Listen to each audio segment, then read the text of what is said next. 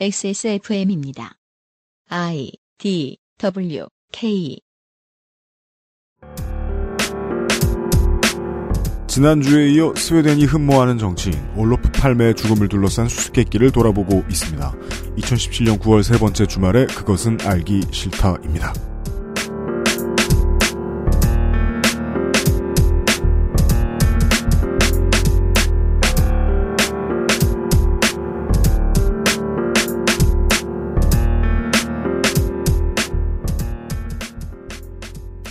어제 시간에 잠깐 언급을 했는데요. 요즘 들어 이 시사 장사하는 동네에서 박근혜 전 대통령의 수감과 함께 사라져간 문장이 있습니다. 박근혜의 정치는 아버지에 대한 제사다. 네. 욕망을 숨김없이 드러내 봅시다. 우리도 제대로 치르고 싶은 제사는 많습니다. 그렇죠. 세월호 희생자분들, 스텔라 데이지오의 선원분들이라든가, 곧 일주기가 다가오는 백남기 선생이라든가, 그리고도 무수히 많은 구축돼가는 시스템의 이기심에 떠밀려서 우리보다 먼저 핍박 없는 세상으로 가신 분들이 많습니다. 스웨덴 국민들에게도 죽음에 얽힌 문제를 풀어서 해결하고 싶은 일이 있나 봐요. 9월의 그 알실이 그것을 소개해드리는 중입니다. 2017년 9월 세 번째 주말에 그것은 알기 싫다 시간입니다. XSFM의 유승균 책임 프로듀서입니다. 윤세민 기자 옆에 앉아 있습니다. 네, 안녕하십니까. 윤세민입니다. 네. 저는 저번에 얼마, 며칠 됐지? 덕질인하고 친구들하고 모여서 음. 밤새 클루를 했었거든요. 클루가 뭐예요? 보드 게임이요. 아, 추리 보드 게임인데, 음, 어, 범인과 도구와 장소를 맞추는 거예요. 음, 근데 한 가지가 빠졌잖아요. 뭡니까? 동기가 빠져 있잖아요. 그렇죠. 그래서 게임을 하면서 어떻게 스토리텔링으로 동기도 만들 수 있을 텐데, 음, 몇 가지 문장을 섞어서, 음, 머리 쓰면 가능할 텐데라고 생각을 했는데, 음, 그렇게 친다는 거는 누구나 남을 살해할 혹은 남한테 살해당할 동기 하나쯤은 있잖아요. 그렇죠. 없는 사람 없죠. 음, 근데 우리가 살인 사건에서 동기를 주목하는 이유는 음, 그 동기가 그 사건이 사회적 문맥 어디에 위치해 있는가를 보기 위해서잖아요. 원래는 그래야 되죠. 그래가지고 지난번 시간에는 음 여러 가지 범인들, 범인으로 추측되는 사람들을 북극여우님이 찝어 주신 이유가 음, 스웨덴의 정치 상황이라든가 음, 어, 국제적인 함의 같은 걸 알려주시는 시간이었구나라는 생각이 들더라고요. 네. 국제사회에서의 당시 스웨덴의 위치 같은 것도 파악할 수 있었죠. 네. 그런 것들 모든 것이 각각의 살해 동기를 파헤치다 보면 나오는 것들. 동기와 가정을 오늘도 좀 알아볼 것입니다. 잠시 후에 광고 듣고 김상조 독점거래위원장을 만나보신 다음에 에, 북극여우님이 대기 중입니다. 그것을 알기 싫다는 더 편해진 마지막 선택 평산네이처 하루니아 C 시리즈에서 도와주고 있습니다. XSFM입니다. 아로니아 하면 가장 먼저 생각나는 건 아로니아 진. 가장 간편한 아로니아는 하루니아. 평산 네이처. 빅그린 최대 63%, 황해의 1위 20%, 바이로메드 최대 2만원 할인, 술친굼 커피 아르케 선물 세트, 새로워진 평산네이처의 아로니아진, 라파스티체리아의 신제품 쇼콜라또, 레노버 노트북을 사면 신세계 상품권 5만원까지. 올 추석 쇼핑은 XS몰, 믿음으로 꽉 찬 장바구니. 아로니아 제품. 한국에서 가장 믿을 만한 곳은 평산 네이처죠. 하루의 건강한 습관, 하루니아. 추석은 너무너무 바빠요. 저 말고요. 김상조 독점거래위원장이 말이죠. 안녕하십니까. 오랜만에 하루니아에서 아로니아진에서 이벤트를 진행하네요. 아, 네. 아로니아진하고 하루니아 C 시리즈를 같이 깎아주나 봐요. 네. 먼저 하루니아 같은 경우에는 추석 맞이로 최대 22% 할인이라고 합니다. 22%. 왜 이- 22%죠? 그러니까 이 22%가 어떻게 도출된 숫자인지는 모르겠지만 이건 뭐 추석이 아니고 황신절인가요? 네, 홍진호 선수를 모델로 써야 되는 거 아닌가. 이거는 예의에 어긋난다. 라고 말씀드리고 싶네요. 이것은 예의에 어긋난다라고 말씀드리고 싶습니다. 네. 그리고 뉴 아로 뉴 아로니아진 같은 경우에는 네. 20% 할인이 들어가서요. 49,000원에서 39,000원으로 만원 개이득이라고 적어줬네요. 저한테. 그렇습니다. 어, 그러면은 만원 개이득이라는 느낌을 내기 위해서는 그냥 만 원을 할인해 주는 것보다 음. 49,000원에 결제를 하고 음. 상품에 만 원을 끼워 주는 게 좀 더 개이득에 맞지 않나. 그런 생각이 듭니다. 그 법에 걸려요. 깡이라. 아, 그래요? 죄송합니다. 전 법알못이라. 평산네이처 이벤트가 진행되고 있습니다. 아, 사실 그 스폰서를 직접 대하는 입장에서는 마음이 아픕니다. 아로니아진이 얼마나 뼈를 깎는 저가 정책으로 지금 돌아섰는지 알고 있기 때문이거든요. 예, 아로니아진 고생이 많습니다. 추석 이벤트 확인해 주십시오. 액세스몰에서요. 김상조 독점거래위원장이었습니다. 감사합니다.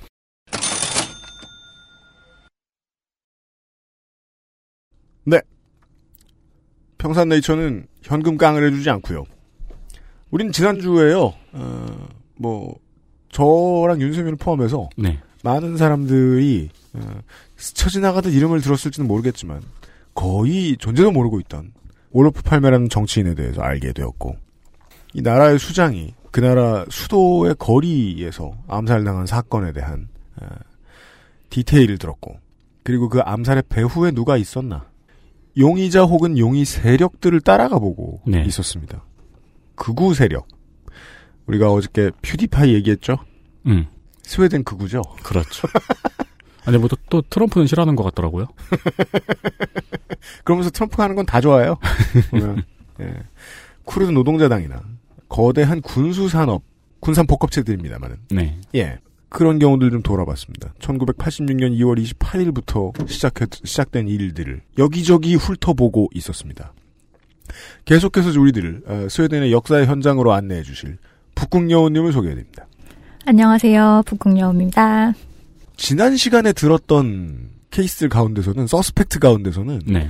왠지 그 군수 산업에서 뭔가 그렇죠. 돈을 써다가 hit맨을 보낸 것이 아니겠느냐 음. 그런 얘기가 가장 설득력 있게 들리긴 했었어요.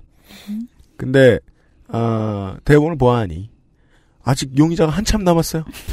네, 아직 몇 명 더 남았어요. 그러니까 수사가 진짜 난항이라는 증거죠. 네, 맞아요. 뭐, 음. 난항이라는 말을 쓰기도 이제 민망한 시기가 지나긴 했지만. 네. 어, 새로운 용의자를 말씀드리기 전에 제가 지난주 방송을 들어보니까 제가 실수한 게 있더라고요. 아, 네. 디버깅을 하고 갑시다. 디버그,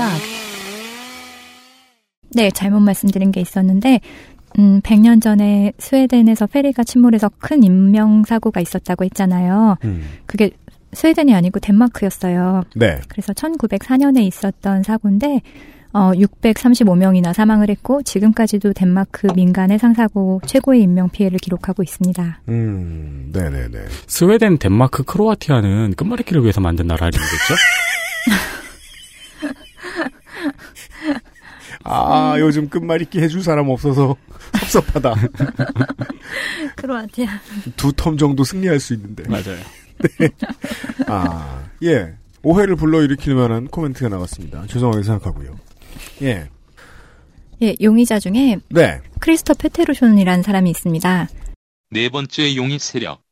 살인마 크리스터 페테르션. 크리스 터 페테르션. 네, 이 사람도 단독으로 딱 이름이 올라와 있는 사람인데 음. 이 사람은 팔메 암살범으로 지목돼서 재판까지 갔던 유일한 사람입니다. 아.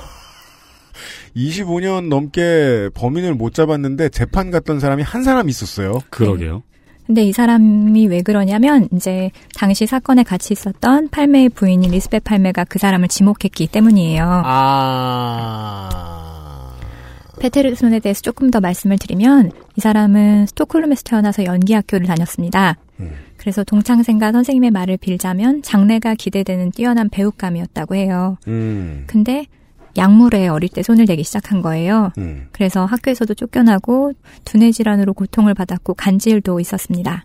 아, 네. 뭐 약물 부작용일 수도 있겠고요. 네, 그런 음. 그런 것 같기도 해요. 음. 그리고 팔매 암살 사건으로 붙잡히기 전에도 몇 차례 범죄를 저질렀던 전력이 있어요. 음. 그래서 1970년에는 스톡홀름 중심가에서 크리스마스를 앞두고 친구와 가족의 선물을 사러 나갔다가 마주친 행인을 아무 이유 없이 총검으로 찔러 살해했어요. 근데 아니, 총검이 먼저 물어봐요. 그죠, 나도 총검이 어디 있어요? 되게 여러 가지가 황당한데 총검은 어디서 났어? 별다른 동기도 없이 사람을 죽였었다고 해요. 그러게요. 여기 보니까 선물을 사러 나간 사람을 죽인 게 아니고 선물 사러 나갔다가 사람을 네, 죽였어요. 그러니까요.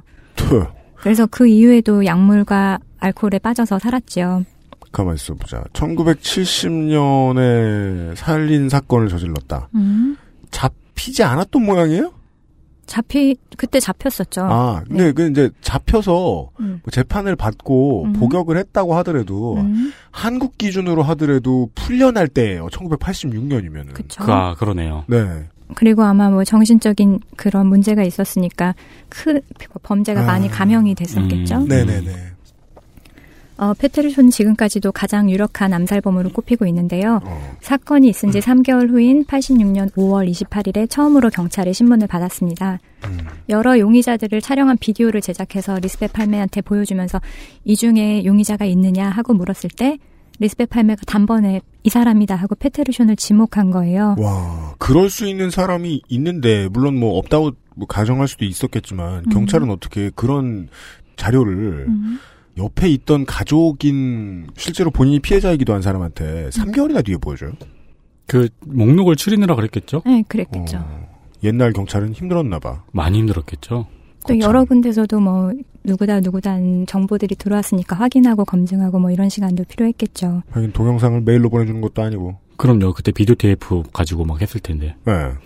그래서 이제 리스베 팔메는 단번에 페테르쇼는 지목했고 경찰은 그를 체포해서 재판에 넘겼습니다. 음. 이때도 역시 지난주에 33살짜리 그랬듯이 42살짜리로 통했고 음. 그 위에 생, 생일이 지나면서 43살짜리로 통했습니다. 네. 지난번에도 말씀드렸듯이 음. 생일이 그때 지난 사람들이 억울하잖아요. 아무튼 스웨덴 국민들은 용의자들과 함께 늙어가고 있어요. 그러네요. 막 페이스북에서 생일이라고 뜨면 깜짝 놀라는 거 아닌가 그러, 모르겠 그러니까요. 이름도 같아봐. 나이도 같고. 어, 리스베트가 주요 증인이기는 하지만 그것만으로 사실 그를 기소할 수는 없었죠. 그리고 이후의 조사 과정에서 혐의가 추가로 드러났는데요. 네. 먼저 암살 당일인 28일 30. 23시경에 네. 팔메 부부가 영화를 보고 나온 극장 바깥에서 이 페테르쇼니 서성거리는 것을 봤다는 사람이 나왔습니다. 어? 목격자는 극장 앞에 차를 대놓고 차 안에서 차창 밖을 내다보고 있었는데 10분가량 페테르쇼나고 믿을 수 없을 만치 비슷한 남자가 극장 앞을 왔- 앞뒤로 왔다 갔다 하고 있었다고 증언을 했습니다. 음. 그 사람은 왠지 수상적인 기운이 들어서 느낌이 들어서 차문을 잠갔다 이렇게 증언을 했어요. 음.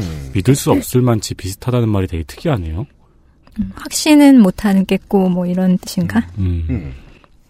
음. 또한 사람의 증인이 있었는데 늦은 밤거리에 있던 핫도그 장사입니다. 네. 스웨덴에 가면 거리에서 핫도그 파는 사람 많이 있거든요. 아, 그래요? 네. 음. 한국에도 많이 있어요. 아, 근데 날 추울 때는, 하긴 날 추울 때가 길거리 음식 먹을 때다. 그렇죠. 네, 그, 게 꼬챙이 낀 핫도그 말고 아, 아, 아. 아, 네. 음. 여튼. 하여튼 그 사람이 팔매 부부가 극장에서 시내로 향하는 것을 봤고 꼬챙이 낀 건 맞다. 보통 서구권엔 잘 없는 걸로 알고 있어요. 그, 그렇죠. 기름에 튀겨야 맛있네. 음.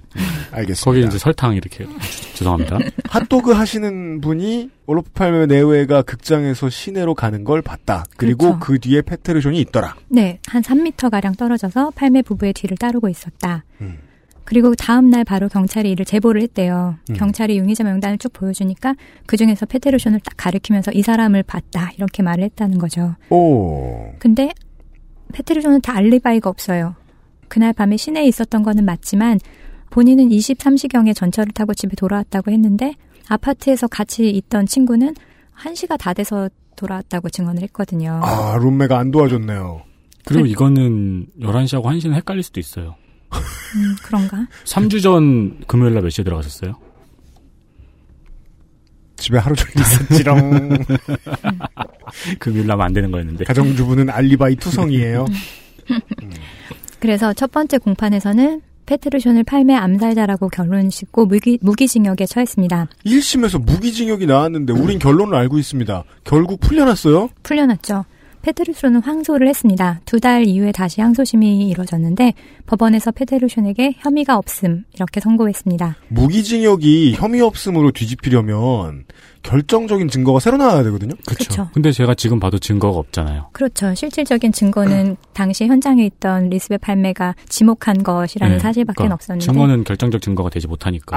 아, 증거가 없다는 게 결정적인 증거군요. 네. 네, 이심 법원에서는. 하- hard fact가 없는 거죠. 음. 그래서 유죄 판결을 뒤집은 이유가 첫 번째로 무기나 탄약 등의 법의학적인 증거가 발견되지 않았고 다 버렸으니까 경찰이 둘째, 리스베 팔메는 충격에 휩싸여 있었기 때문에 그녀의 증언을 전적으로 신뢰하기가 어렵다. 이건 뭐 몇 그램 정도 인정해 줄 수 있어요. 마지막으로 신문과 주변 조사를 종합해 볼 때 페테르쇼한테는 팔메를 암살할 동기가 없다. 지난번에도 이유 없이 죽였대잖아.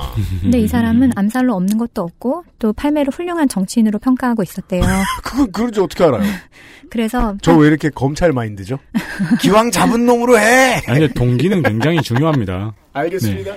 판사는 예. 그래서 기존의 증거와 질적으로 다른 결정적인 물증이 발견되지 않는 한 페테르쇼에 대한 재심은 열지 않겠다. 이렇게 정리를 하고 재판을 종결했습니다. 음. 저는 합리적이라고 봐요. 그러니까 이 사람이 범인이든 범인이 아니든 음, 확정할 만한 증거는 아무것도 없어요. 맞아요. 기가 막히게 북유럽풍으로 합리적입니다. 페테르쇼는 2004년에 두개골 골절로 인한 뇌출혈로 사망했습니다. 이거 뭐예요? 뒤통수를 맞아서 죽었다는 거예요. 그러니까요. 그래서 2004년 9월 16일에 병원으로 호송되었는데 그 전날인 15일 경찰이 신문을 받았대요. 근데 확인이 되진 않았지만 신문 과정에서 물리적인 폭력을 동, 동반한 경찰의 가혹행위가 있었을 것이라는 소문이 돌았습니다. 경찰이 때려서 죽었다. 그리고 2004년까지 신문이 있었으면 이 사람은 한 30년 동안을 용의자로 산 거네요. 그런 셈이죠. 그 또 그 그 전에 살인 전력 같은 게 있는 전과자 같은 경우에는 네. 뭐 툭하면 신문 나가는 일은 예. 아, 그렇긴 하죠. 네, 그리고 또 팔매 팔매 암살에 대한 사람들의 관심이 계속 시들질 않았었기 때문에 언론에서도 수시로 이 사람한테 접촉을 해서 뭔가 음. 코멘트를 따내기 위해 그랬어요. 그러니까 음. 사람들이 시야에서 사라지지 못한 채 계속 살고 있었던 거죠. 음. 병원으로 호송되기 전에 직전에 팔매 암살 당일에 영화 관람을 같이 했던 아들이 있었잖아요. 네. 그 아들이 몰텐 팔매인데 몰텐한테 전화를 했대요. 그래서 페테르존이 페테르쇼니 네. 그래서 할 말이 있다 이렇게 했는데 뭐 자꾸 그렇게 죽기 전에 할 말이 있냐 여기 사람들이 다. 네, 모르텐 팔메가 만약 진실을 고백할 준비가 돼 있다면 기꺼이 만나겠다 이렇게 대답을 했는데 약속 시간과 장소는 잡질 않았었다고 합니다. 이건 에거스 크리스티니 스타일인데. 그니까 말이야. 결국 페테르쇼니 할 말이 무엇이었든 간에 같이 땅에 묻히고 말게 된 거죠. 어허. 2006년에 스웨덴 방송사인 SVT에서 이제 여기가 국영 방송이에요. 네. 어, 페테르쇼에 대한 다큐멘터리를 방송을 했어요. 음. 근데 거기서 팔- 페테르쇼니 말을 하기를 아, 자기는 팔메가 마약상인 줄 알았다. 음? 그래서 나는 당시에 그 페테르쇼니 약물 중독자였잖아요. 음. 그래서 자주 가는 마약 공급상한테 약을 얻고 돈을 종종 떼어먹는 일이 있었는데, 아 본인이 뛰어먹었다. 그쵸. 음. 그것 때문에 마약상이 페테르쇼를 협박하기도 하고, 또 사람을 동원해서 위협하기도 했었대요. 음. 그리고 그것 때문에 앙심을 품고 있었던 페테르쇼니 이 마약상을 죽여버려야겠다 이렇게 마음을 먹었는데 팔메를 그 마약상으로 오해하고 그날 밤에 죽였다 이렇게 말을 한 거예요 인터뷰에서 어, 이 정도면은 그 공판 당시에 녹취도 공개됐을 만한 시기가 지나서 네. 그 재판정에서도 이런 말을 했었어야 했을 텐데요. 어, 실제로 페트로, 페테르쇼니 말한 그 마약상이 팔메하고 비슷한 겉옷을 즐겨 입었고 또 늦은 밤 암살이 벌어진 스베아바겐의 거리를 자주 걸었었대요. 음. 그런데 또 페테르쇼니 영화관 앞에서부터 팔메 부부를 쭉 따라왔었다고 목격자가 증언을 했잖아요. 음. 그러면 자기가 죽이기로 마음 먹은 사람이 극장 앞에서 계속 따라가는데도 계속 잘못 봤을까? 그리고 옆에도 사람이 있는데 그랬을까? 여, 부인이랑 같이 있었으니까 음. 이런 의심이 들기는 해요. 근데 정신질환자가 법정에서 스스로 하는 진술은 거의 신빙성이 없는 걸로 알고 있어요. 음. 네, 그래서 이 사람이 팔매 암살에 대해서 이렇게도 말했지만 또 어느 날은 난 아니다 결백을 주장하기도 하고 또 어느 음. 날은 인정하기도 하고 이렇게 일관성이 없는 태도를 보이는 거예요. 음. 그래서 만성 뇌질환을 앓고 있었기 때문에 정신적으로 굉장히 불안정했고 음. 또 목류병 질환도 있었어요. 그래서 아, 때때로 나는 내가 무슨 일을 했는지 무슨 말인지 기억을 못한다 스스로도 이렇게 인정을 했었습니다. 정말 미스테리입니다. 이런 거는 전략일 수도 있고 진짜일 수도 있고 진짜면 더 답답해요. 음. 그니까요. 근데 대답을 들어도 답답해요. 이 사람이 텔레비전 인터뷰 말미에서 인터뷰하는 사람이 올로프 팔메를 죽인 것이 당신인가 하는 질문을 했는데 이 사람이 내가 한 일이 아니라고 믿고 있지만 내가 했을 수도 있다. 이렇게 답했어요. 아 철학으로 접어들고 앉았어요. 프로듀서가 원한 건 절대 그런 대답이 아닌데. 이 사람은 간질을 앓고 있었고 목류병에 약물 중독까지 있어서 극도로 불안정한 상태였고 이제 심리학자이자 법의학자인 라시 린드벨이라는 사람이 어, 페테르쇼의 상태를 진단할 때 그는 자신이 한 일을 기억하지 못할 가능성이 크다 이렇게 말을 했습니다. 자신이 한 일을 기억하지 못할 아마 뭐 이 법의학자는 충분히 자료를 검토했든지 아니면은 용의자를 직접 만나봤든지 했을 텐데 음, 네. 신빙성은 없는 것 같다. 그럼에도 팔메 가족은 지금까지도 크리스테르 페테르션이 범인이라고 확신을 하고 있습니다. 아, 왜냐면 가족이 그렇게 분명하게 얘기를 했으니까요. 네. 총리 부인과 아들이 그렇게 음. 얘기했고 핫도그 장사가 얘기하셨고. 어. 한편 범죄학자인 게아베 페르션이라는 사람이 있는데 이 사람은 이제 스웨덴 안에서는 거의 우리로 치면 뭐 표창원, 이수정 선생님처럼 이렇게 범죄하면 딱 나오는 그런 사람이거든요. 국회의원이 되고요. 이분은 국회의원 아니고 계속 연구하고 그다음에 뭐 추리 소설도 쓰시고 이런 분이에요. 어, 음. 그쪽 진로도 괜찮네요. 근데 이분은 페르손이 현, 현장에 있었던 리스베 팔메가 페테르손이 범인이라고 주장하는 순간 다른 가능성이 다 배제돼 버렸다. 그래서 이것이 오히려 수사의 장애물로 작용했다 이렇게 말했습니다. 그래서 그 바람에 다른 용의자에 대한 면밀한 수사가 이루어지지 못했다. 아, 원래 경찰의 수사를 가장 방해하는, 방해하는 거는 범죄를 직접 저지르지 않은 가장 유력한 용의자잖아요. 근데 이 용의자 같은 경우에는 이 사람이 범죄를 저질렀는지 안 저질렀는지는 모르겠지만 미디어에서 끊임없이 좋아할 만한 용의자네요. 음, 아, 그건 그래요. 네. 아무튼 그 사람이 이제 2004년에 세상을 떠났고 어 페르쇼는 아 케아더블베 페르쇼는 2011년 암살 25주년에 어, 인터뷰를 통해서 더 이상의 증거는 기대하기 어렵고 팔매 암살 사건은 사실상 종결된 것이나 다름없지 않겠느냐 이렇게 말했습니다. 아, 그 나라의 이수정 교수 같은 분이, 네. 박지선 교수 같은 분이, 음. 예, 이거는 더 이상 못 찾을 것 같다. 근데 이분은 사실 그분들보다도 더 유명한 분이에요. 아, 진짜요? 막, 막 혼자서 이렇게 단독 게스트로 쇼에 나오기도 하고 하여튼 이름만 대면 범죄만 터지면 아, 제일 먼저 찾아가는 분이거든요. 그 명탐정 코난의 유일한 탐정 아닌가요? TV 나가고 막. 저는 그것이 알고 싶다 해서 박지선 교수만 나오면 심장이 콩닥콩닥 어, 뛰어요. 저도요. 해결하겠구만. 해결되겠구만. 어, 무시무시해요. 박지선 교수는 되게 그거 당연하지 않냐 이런 말투로 갑자기 확 풀어버리잖아. 전 옛날에 그 우리, 아이, 우리 아이가 달라졌어요에서 그 선생님 계시잖아요. 아 네. 네, 그분만 나오면은 아 이제부터 놓칠 수가 없다. 달라지겠구나. 이런 그 정도의 권위를 가지고 있는 것 같기도 한 분이 2011년에 음, 올로프 팔메 암살 사건 문제는 해결할 수 없는 것 같다. 음. 이제 네. 근데 그도 그럴 것이 사실상 증거가 하나도 없잖아요 지금. 음, 탄환 하나 있는 건데 음, 증거가 하나 나와요. 이제 나옵니다. 네 번째 용의자를 만나 보셨는데 어 그도 뭔가 살해당한 듯한 느낌으로 이제 음. 이 세상 사람이 아닙니다. 음, 14년 전부터요. 네. 광고를 듣고 오시죠. 그것은 알기 싫다는 건강한 라이프스타일 파트너 아임닭에서 도와주고 있습니다. 닭가슴살의 비린내와 퍽퍽함이 공포스러웠다면 프리미엄 safe food 아임닭 기억력 때문에 고민이신가요? 식약처로부터 기억력 개선에 도움을 줄 수 있다는 기능성을 인정받은 공심보감을 섭취하세요. 당신의 기억력 개선에 도움을 줄 수 있습니다. 공심보감과 함께라면 삶의 질이 달라집니다.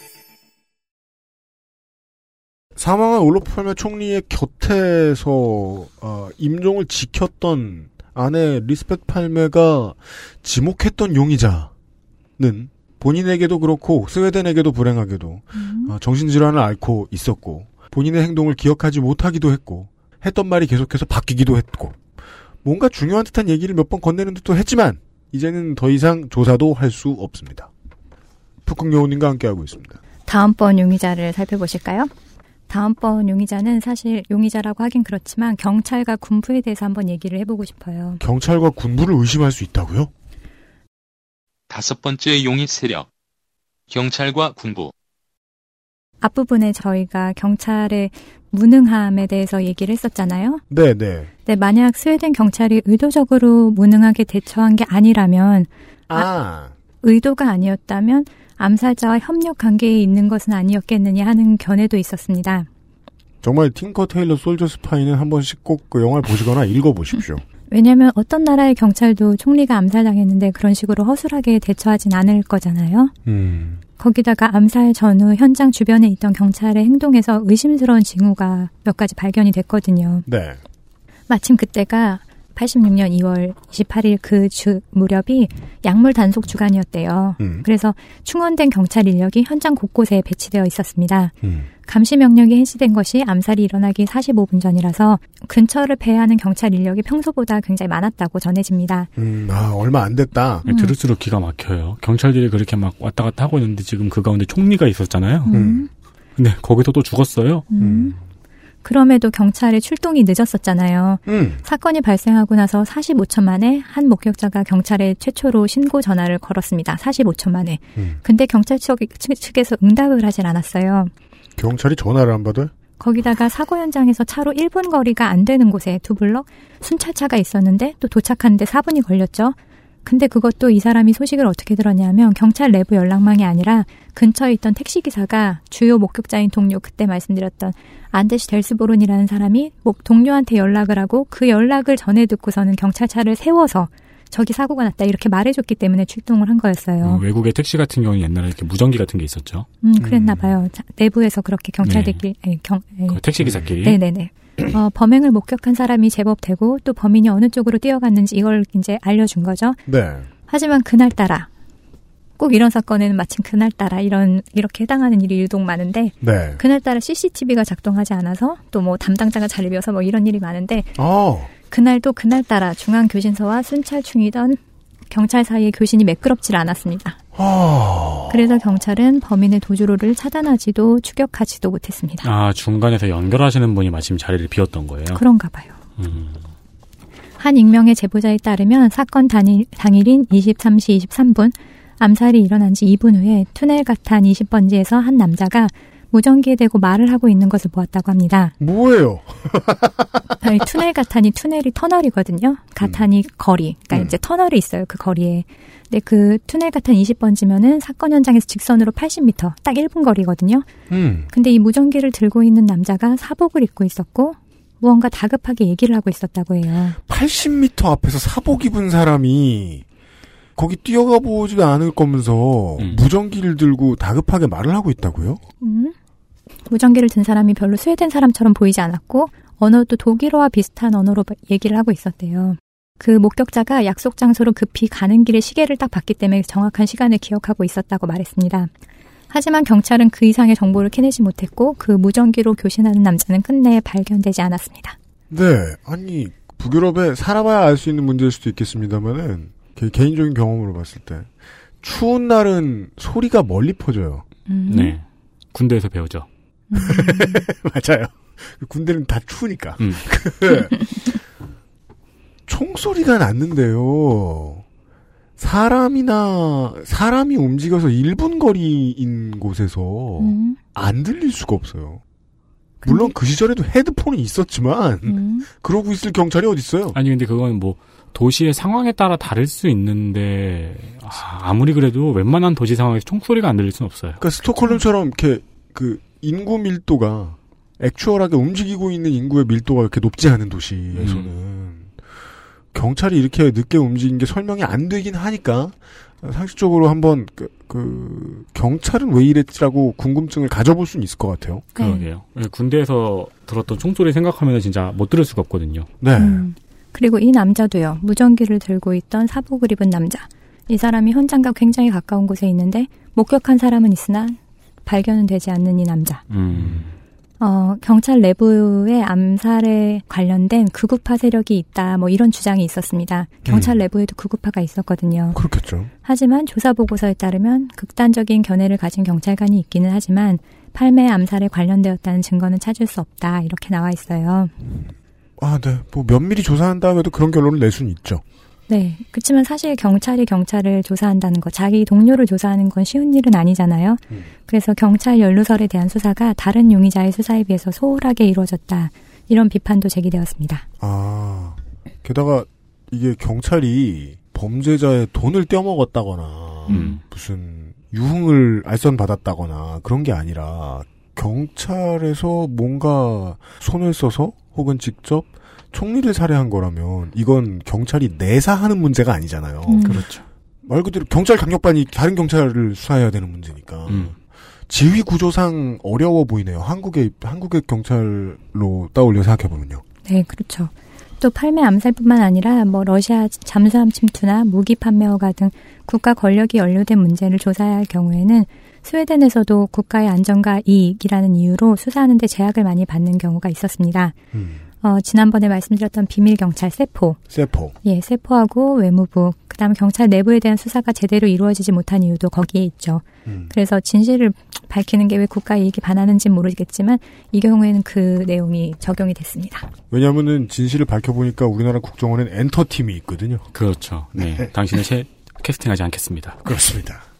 아까 말씀드렸던 스웨덴의 유명한 범죄학자 그 탐정 소설가 페르션. 네 레이프 게아베 페르션 여기 페르션이 되게 많이 나오죠. 페르션, 페테르션 뭐 이렇게 네, 뭐 저 션 씨들이 예, 김서방들. 이 사람 이 사람은 경찰 연루설에 힘을 실어주었습니다. 아 이분 건의자인데 네, 박지선 교수인데. 그분은 팔매 암살 배후에는 경찰이나 군인이 조직적으로 가담했을, 가담했을 가능성이 높다 이렇게 말을 했는데요. 음, 원래 전문가가 높다 그러면 나는 그, 그렇게 본다잖아요. 그렇죠. 네, 그래서 어, 암살 후 25년이 지난 11년 저번에 했던 인터뷰에서 팔매의 죽음은 당시 그를 노리는 세력의 지시에 의한 조직적 암살일 것이다. 그리고 범인은 아직 잡히지 않았지만 우리 사회 안에 있다 이렇게 말을 했습니다. 우리 사회 안에 있다라는 말 참 찰지네요. 이거는 저게 엔딩으로 되게 좋은 말이네요. 네, 아주, 정답 같네요. 네. 모든 그 알실에서 마지막에 써보고 싶은 문장입니다. 모든 그 아래서 써도 돼요. 아 그럼요. 네, 이 말은 사실 유명한 말이에요. 이 사람도 어, 범인은 우리 사회 안에 있다 이렇게 했지만 전에 잠깐 말했던 그 노르웨이 테러 있었잖아요. 네. 네. 안데시 브레이비크 그 사람이 그랬을 때도 사실 범인은 우리 안에 있다. 음. 어, 이렇게 누군가를 낙인 찍고 뭐 음. 어, 차별을 하고 이러는 세력은 우리 안에도 있다. 이런 이게 옛날에는 그냥 그냥 절망에 빠진 사람들을 위로하거나 설득하기 위한 문학적인 비유라고만 생각했거든요. 네. 근데 시간이 가면 갈수록 이거는 실체적 진실이에요. 음, 음. 음, 우리 안에 있다. 우리 안에 누군가가 신경망처럼 연결이 돼서 이 일에 가담을 한 거예요. 음, 맞아요. 실제로. 어젯밤에 채팅으로 살인범의 살인을 독려했던 사람이 음. 다음날 살인 사건이 일어나자 왜 살인을 저지르고 그러냐라고 음. 비판하는 모습이 몇 단계에 걸쳐 가지고 이어져 있는 거잖아요. 근데 어제 랜덤 채팅은 나랑 했어. 그러니까요. 무시무시하네요. 2006년에는 아까 증거가 하나 발견됐다고 했었죠. 네. 팔매에 암살에 사용되었을지도 모르는 총이 발견됐습니다. 사용되었을지. 발견되었다고 경찰이 주장했습니다. 네. 팔매 암살 후에 정- 경찰은 총기 확보를 위해서 총력을 기울였죠. 첫날에는 기, 어, 기울이지 않았습니다. 아니, 기울이긴 했어요. 그러니까 비행기는 총력을 필- 기울였는데 필름을 안 가지고서 네. 그렇죠. 네, 그렇게 두 차례 항공 촬영을 포함해서 또 등록된 매그넘 수백 정, 정을 찾아서 분석을 했거든요. 음. 근데 실마리를 어느 날 딱 발견을 한 거예요. 그 팔매 사건이 있기 3년 전인 1983년에 스톡홀름에서 차로 3시간 거리인 달라르나 목피알이라는 마을에서 우체국 강도 사건이 벌어졌었거든요. 네. 근데 그때 벌어졌던 사건의 총기 화약흔이 음. 팔매 암살 사건에서 발견된 흔적과 일치하는 것으로 보였대요. 물론 그 직후에 이제 또 어, 지난 시간에도 한 번 얘기가 나왔습니다만은 이 탄환은 대중적인 것이다라고 얘기가 나온 적은 있었어요. 근데 그, 그 총알에 찍혀 있는 총의 지문이라고들 하죠. 총알에 음. 찍혀 있는 강선의 음. 모양 같은 경우에는 아마 예, 1대1로 대응이 될 거예요. 아 그래요? 네. 아무튼 그래서 그런지 여기 그 화약흔이 일치한다 이렇게 했는데 네. 이제 그 총이 사건이 벌어진 후에 찾아지질 않았거든요. 음. 그래서 그 총이 없어진 상태여서 그럼 이 총을 찾자. 3년 전에 벌어졌던 그 사건을 추적을 해보자. 뭐 이렇게 음. 된 거예요. 그랬는데 누군가가 그 총이 목피알 호수 아래 있다. 이런 제보를 했대요. 그래서 경찰이 호수 바닥을 일곱 번을 뒤졌습니다만 총은 나오지 않았습니다. 경찰 생활의 피로. 전문가를 불렀겠죠. 그러던 어느 날 그 제보를 알게 된 잠수부들이 팀을 꾸려서 호수 바닥에서 총을 찾은 거예요. 그래서 그 총을 건져서 경찰에게 넘겼습니다. 이게 이쯤 되니까 그 레이프 게아베 페르션이 왜 이거 이제 사실상 종결이라고 말을 하는지 알겠어요. 수사의 내용이 되게 고생했는데 부실한 네, 그러니까요. 경우가 많은 것 같아요. 음. 음, 팔메 사건에 사용된 총이 스미스 앤 웨슨사의 리볼버 매그넘 357 구경이었는데요. 아주 유명한 총이죠. 아, 그래요? 네. 저는 사실 이걸 잘 몰라서 매그넘 357이 총 이름인 줄 알았어요. 근데 이게 매그넘 357은 탄환의 이름이더라고요. 네. 총알. 그래서 이게 38 구경에서 탄피를 늘리고 그만큼 화약을 더 넣어서 위력이 강화된 거. 음. 그래서 기존 탄환에 매그넘이라는 말이 붙으면 이제 화력이 강한 건데 음. 이 357 경우에는 어, 기존 탄환 389경에 비해서 3.5배 이상 강한 위력을 갖고 있다고 합니다. 우리가 80년대 영화에서 본 경찰들이 많이 쓰고 있는 총이고요. 실제로 어, 대인 살상력 같은 경우에는 오히려 44구경보다 뛰어나다고 해요. 왜냐면은 음. 그 이제 뭐 더티 해리 같은 양반이 들고 있는 총 같은 경우에는 오히려 위력이 너무 세가지고 관통을 해버리거든요. 음. GTA에서도 예. 예. 믿고 쓰는 스미스 앤 웨슨이에요. 그쵸. 음. 이 발견된 총의 총기 번호가 우체국 사건에서 사용된 총하고 같았습니다. 예? 그런데 이제 우체국 사건 후에 총을 호수에 버렸다는 제보가 있었기 때문에 버린 시기가 언제인지는 모르겠다. 근데 총은 버렸다 호수에. 음. 그래서 이게 3년이라는 시간의 갭이 있잖아요. 음. 그래서 이게 참 애매한 거예요. 우체국 사건이 지난 후에 총을 버렸는지, 음, 3년 동안 떠돌다가 팔매 사건에 쓰이고 버린 건지. 아니면 다시 음. 꺼냈다가 쏜 다음에 다시 버렸든지. 어, 그것도 잘 참- 말려서. 네. 총을 법의학 연구소에 보냈죠. 음. 그리고 분석을 했는데 가능성은 사실 희박했습니다. 왜냐하면 이 총을 찾은 게 2006년이잖아요. 음. 그럼 팔매 사건 후라고 해도 물속에 20년이 있었다는 소린데 음.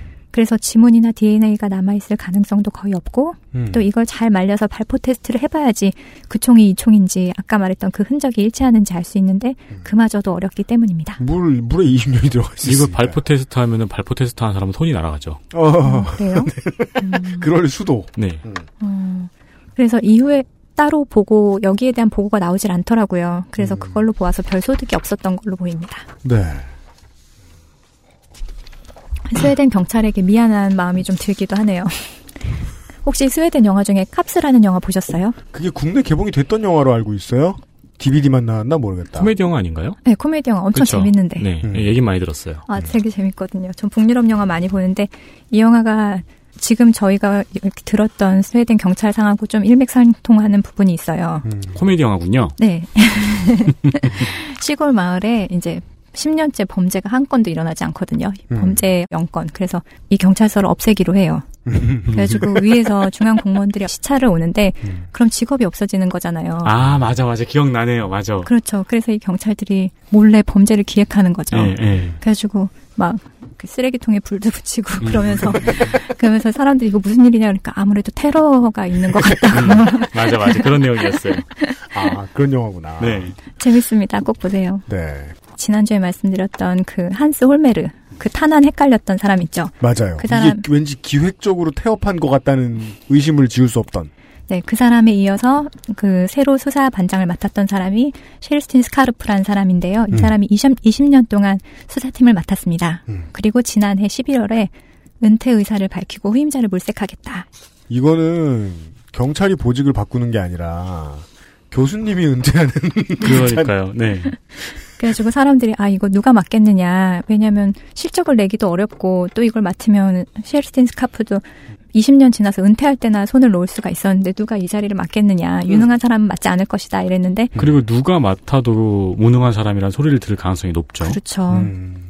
새로운 사람을 찾았어요. 그것도 유능한 사람으로 보입니다. 그래서 올해 2017년 2월부터 맡게 된 사람이 크리스터 페테르존 아까 들었던 이름 용, 용의자하고 똑같은 이름인데요? 똑같은 이름이죠 그래서 막 김, 댓글에도 김천수구만 이 동네는. 댓글에도 그래서 말이 많았어요. 어떻게 뭐 무슨 대자부냐, 뭐 아이러니다, 음. 뭐 이런 말이 많았는데, 근데 철자로는 틀려요.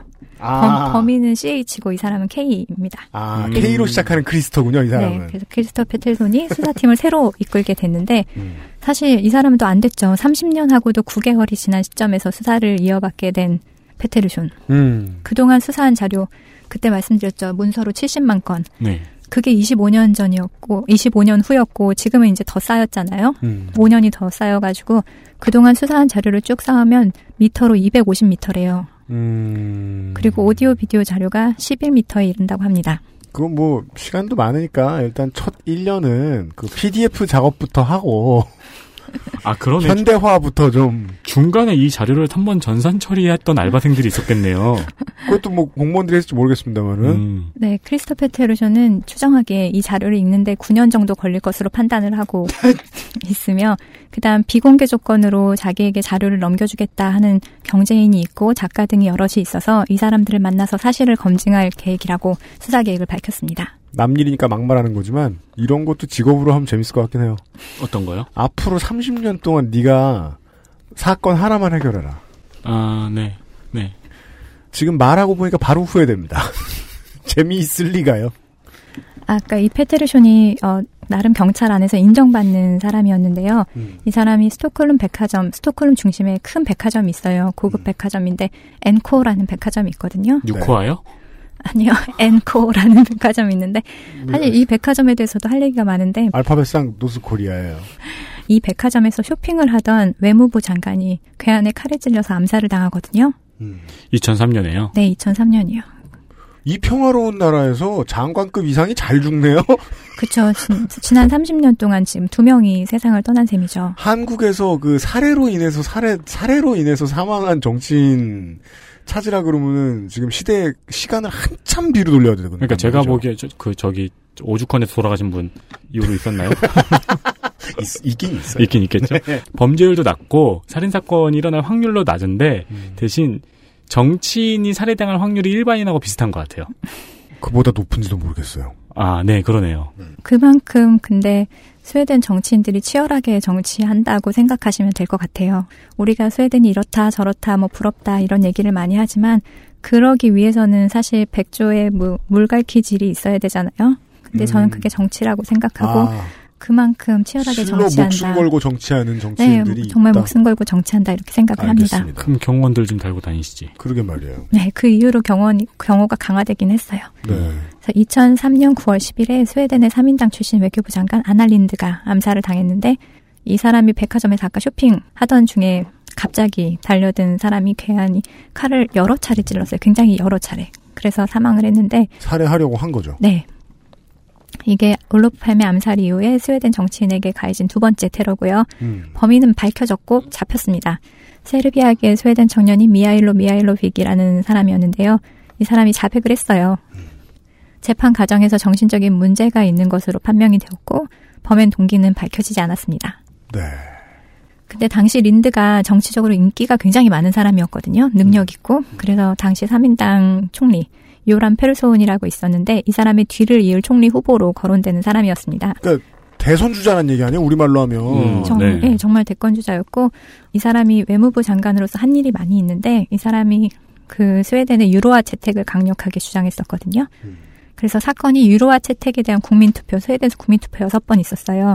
근데 그 중에 하나인데 불과 3일 3일 전에 일어났었고 이 사람은 아. 이제 정황은 명확해 보이네요.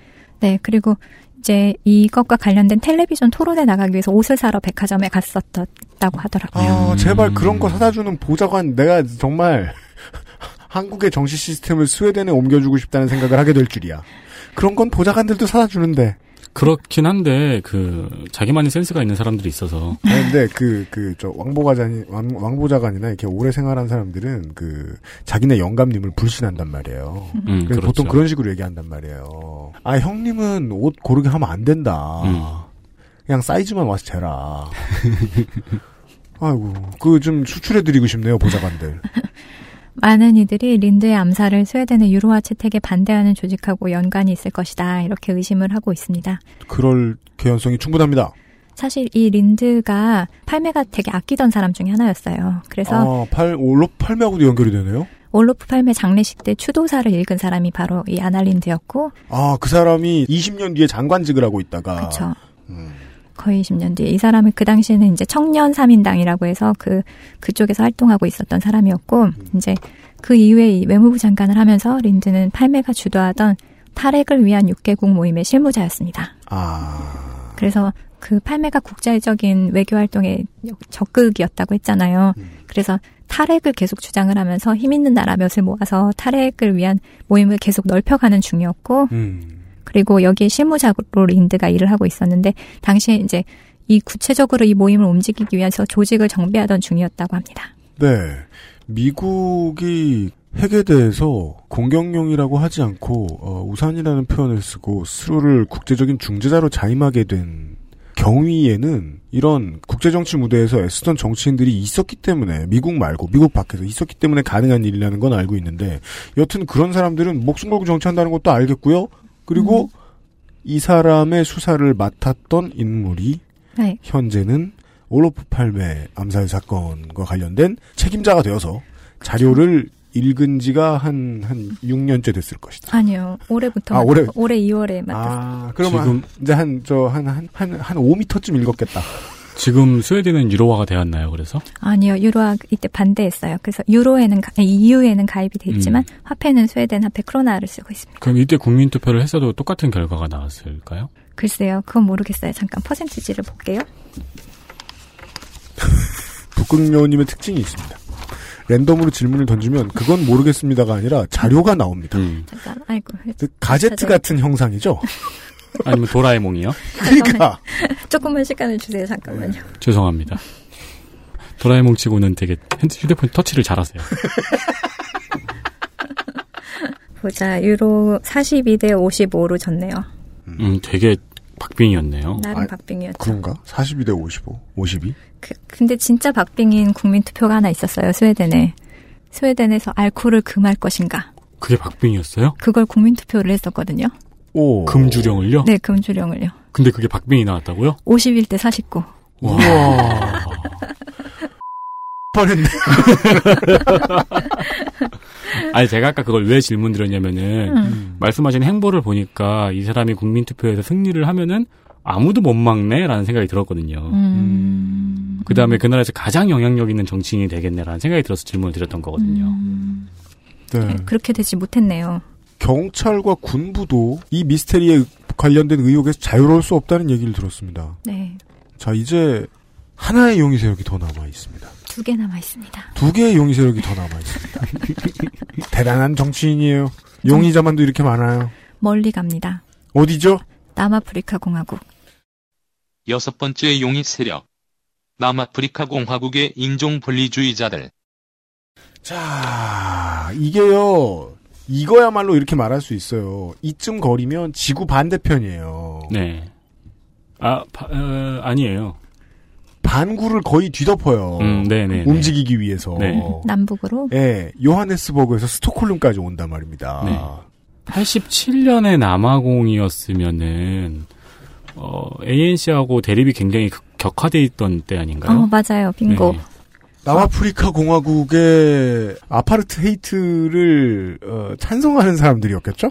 그렇죠. 네. 인종분리주의자. 음, 사실 암살 초기부터 남아공의 연루설은 끊임없이 제기가 되어 왔습니다. 정말요? 네. 첫날 막 그 신문 헤드라인 떴는데 이 왜냐하면 남아공이 팔매를 미워할 이유가 너무 명확하게 있었거든요.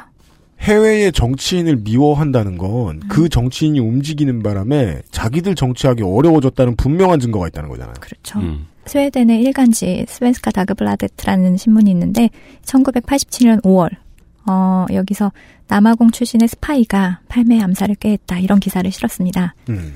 신문은 남아공의 기- 비밀 정보부 기술 요원과 그다음 인터뷰에서 남아공 출신 스파이 크레이그 윌리엄슨이라는 사람이 암살을 공모했고 사람 이름을 지목했어요. 작전명은 망치, 해머. 망치. 네, 이렇게 말을 했습니다. 그래서 스웨덴의 비밀 경찰인 세포가 작전 수행을 위한 팔메 동선 등 정보를 넘겨줬다. 이렇게까지 주장을 했습니다. 아. 오히려 세포가 넘겨줬다고. 팔매는 평소에 국제 문제에 관심 많았고 또 적극적으로 의견을 개진했습니다. 첫 시간에 말씀을 드렸죠. 그쵸. 그래서 그 당시에 왜 스웨덴 사람들이 지금도 어, 넬슨 만델라를 잊지 못하는 이유가 그 당시에 남아공의 상황을 정말 스웨덴 사람들이 잘 알고 있었어요. 아, 그렇게 연결이 되는군요. 1위가 넬슨 만델라였던 거. 예. 음. 그래서 남아프리카 공화국의 인종 분리 정책도 어, 팔매의 주요 관심사 중의 하나였습니다. 사실 팔매가 죽기 전에 마지막으로 했던 공식 연설도 일주일 전에 있었는데 인종 분리 정책을 반대하는 거였거든요. 음. 네. 그래서 인종 분리 정책은 개혁의 대상이 아닌 제거의 대상이다. 그리고 남아공은 새 시대에 적응하거나 사라지거나 이 둘 중에 하나를 선택해야 한다. 이렇게 강도 높게 비판을 했습니다. 네. 팔매는 반아파르테이트를 외치는 정당인 아프리카 민족 ANC를 지원했고요. 올리버 tam보를 비롯한 아프리카 정치 지도자들과 굉장히 친밀한 관계를 유지했습니다.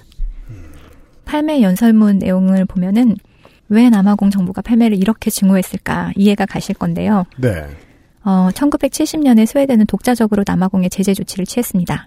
스웨덴이 남아공에 제재를 했다. 네. 많은 사람들이 머리를 흔들면서 얘기를 했죠. 아, 무슨 효과가 있겠냐. 스웨덴 같이 조그만 나라가 제재한다고 남아공이 음. 꿈쩍이나 하겠냐. 음. 뭐 다른 나라 동참이나 하겠냐. 이렇게 비아냥거리는 사람들도 많았어요. 음. 근데 스웨덴의 선도적인 노력, 70년대에 시작했던 이런 노력에 시간이 지나면서 많은 국가가 화답을 하고 있고 또 비판도 많이 수그러들었습니다. 10년, 20년 계속 이렇게 하고 있었으니까요. 음. 그래서 처음에 의구심을 품었던 많은 사람들도 이제는 이런 식의 대응이 필요하다는 것을 이해하기 시작했습니다. 어, 팔매는 남아공이에서 벌어지고 있는 일에 전 세계가 책임을 져야 한다. 그리고 상황을 개선하기 위해 모든 가능성을 적극적으로 타진해야 한다. 이렇게 주장을 했고요. 아, 첫 시간에 들었던 느낌이 다시 들어 돌아오네요. 예, 그러면 참 꿈 같은 얘기예요. 아, 그리고 정치인이 다른 나라에 대해서 새 시대에 적응하거나 사라지라고 얘기하면 거의 할 수 있는 가장 강한 말이잖아요. 그쵸. 선전포고 다음으로 강한 말 아닌가요? 근데 심지어 뭐 일본에서 북한한테 그런 말을 하는 것도 아니- 일본에서 뭐 한국한테 그런 말을 하는 것도 아니고 음, 스웨덴에서 남아공한테 그러니까요. 맞아. 직접적으로 연관이 있는 것도 아닌데. 무슨 연합도 아니고. 대북 제재 같은 것을 예. 그렇죠. 뭘 제재했어요? 팔매가 무슨 제재를 했느냐. 1985년 10월에 팔매는 북유럽 국가를 설득해서 1978년에 채택한 남아공 정부에 대한 공동제재 프로그램의 후속 프로그램을 이제 실시를 하게 됐는데요. 남아공에 대한 투자를 금했던 초기 제재에 더해서 융자, 임대, 특허권 및 제조권 양도를 금지. 북유럽 제재 안에 어- 뭐가 있었냐면요. 각 정부는 자국 내 수입 수출업자들에게 새로운 시장을 찾도록 건면 공공기관에서 명품을 구매할 때 남아공 제품 금지, 남아공과 무역 증진 활동 금지, 남아공산 금화의 수입을 금지, 음. 남아공의 컴퓨터 기기 수출 금지, 허. 핵과 관련된 신규 계약 체결 금지, 남아공과의 민간 항공 교류 중단, 다른 북유럽 국가와 함께 남아공의 스포츠, 문화, 과학 분야의 교류 제한, 탈탈털해요. 남아공 국민에 대한 비자 규제 강화. 봉쇄 작전인데요. 이쯤 되면 근데 이거를 막 보통 유엔이나 EU 정도가 해야지 아니면 미국이 해야지. 너무 신기한 그림이에요. 북유럽 국가들이 봉쇄하고 있어요. 남아공을. 그럼- 이거는 로비죠, 로비. 그리고 전 또, 세계를 향한. 또 남아공에서 인종분리자들이 보기에는 올로프 팔메가 북유럽 국가들을 선동하고 있다고 생각할 거 아니에요 지금. 그쵸. 그리고 북유럽 국가들이 선동돼서 그걸 하고 있으면 다른 뭐 유엔 가입국들에게도 네. 영향이 있을 것이다. 분명히 유럽 전체로 퍼질 것이고. 더 있어요. 거기다가 아파르트헤이트의 희생자와 아파르트헤이트에 반대하는 세력에 대한 북유럽의 인도적 지원은 증가, 증대.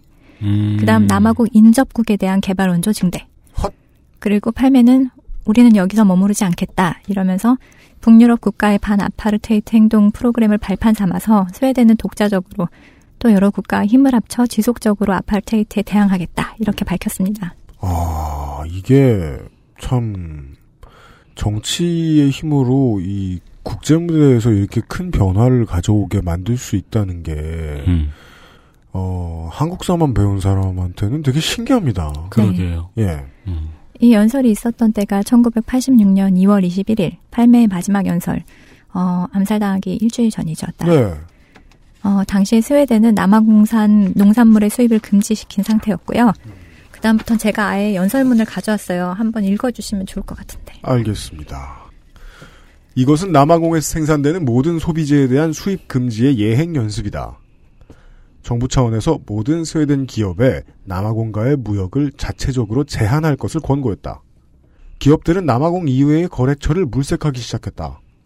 정부는 조심스럽게 이를 발전시켜 정부와 의회의 권고를 받아들이지 않는 기업에게는 제재를 가할까 고려 중이다. 스웨덴 기업이 남아공 대신 아프리카 지역의 다른 나라로 거래처를 옮기는 것을 돕기 위해 북유럽 국가와 남부 아프리카 개발조정회의 국가들 간의 폭넓은 협조를 하기로 하였다. 남아공 이외의 국가와 무역 증진, 투자, 기술 이전, 문화 교류, 그리고 해당국 간의 긴밀한 소통이 주된 합의 내용이다. 어, 더 있어요. 여기까지만 보더라도 이게 뭐 나라를 안 다스려 봐서 모르겠는데요. 외교무대에서 이렇게 나오는 국가가 있으면 정말 짜증나겠네요. 음, 정말 그러네요. 정말. 야모르겠네요. 그거 되게 당황스러울 것 같아요. 음. 쟤왜 저래? 이런. 어, 남의 나라 일에 왜 참견이야? 뭐 네. 남아공에 대한 압박을 늘리기 위해 우리는 인접국을 지원하기로 했다. 정부는 남아공의 불안정한 정세와 아파르테이트 정책으로 인해 피해를 본 인접 남아프리카 지역 국가에 대한 지원을 크게 늘리고 있다. 올해 기준으로 증가액은 2천만 크로나가 조금 넘는다.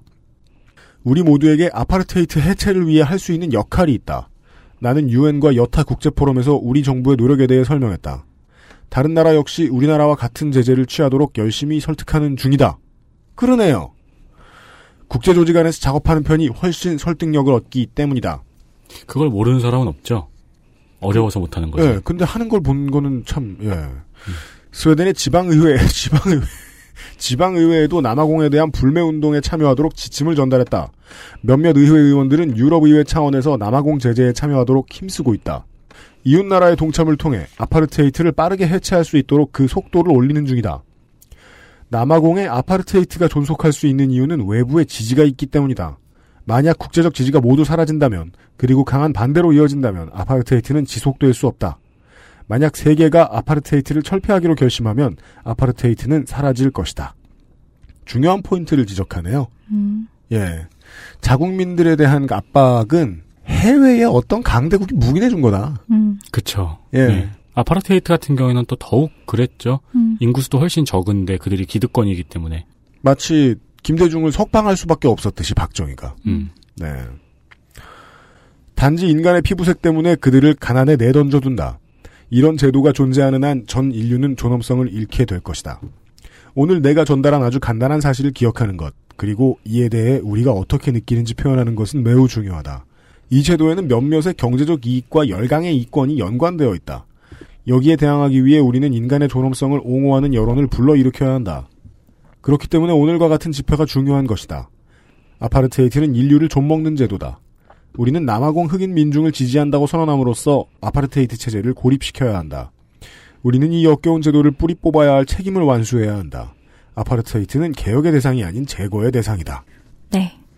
음. 여기 보면은 몇몇 어, 열강의 이권이 연관되어 있다 이렇게 얘기를 했는데 음. 사실 그 ANC와 또 그 당시 반대 당이 있었겠죠. 네. 이 반대 당을 각각 미국과 소련이 지원을 하고 있었어요. 네. 그래서 어, 남아프리카 공화국도 사실 미소 냉전 체제 아래에 있는 연장된 어, 전쟁이라고 보시면 될 것 같습니다. 음. 그리고 팔매가 이렇게 북유럽 국가들을 설득해서 이렇게 제재를 하고 나서 또 지나지 않아서 독일이 먼저 화답을 했고 그다음 음. 프랑스, 유럽에 있는 국가들이 하나둘씩 제재에 동참하겠다고 했고요. 음. 마지막에는 뭐 울며 겨자 먹기로 영국, 미국, 뭐 소련까지도 음.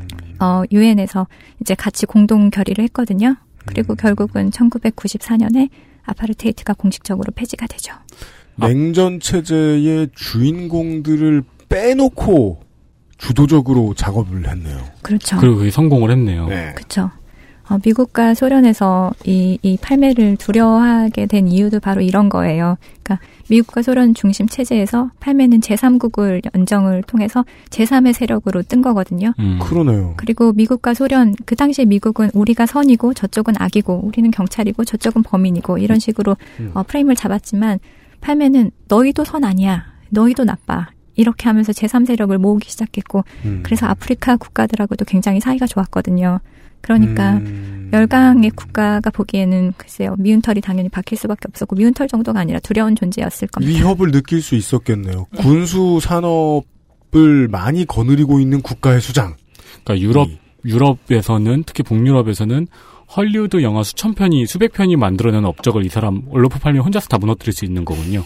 그러게요.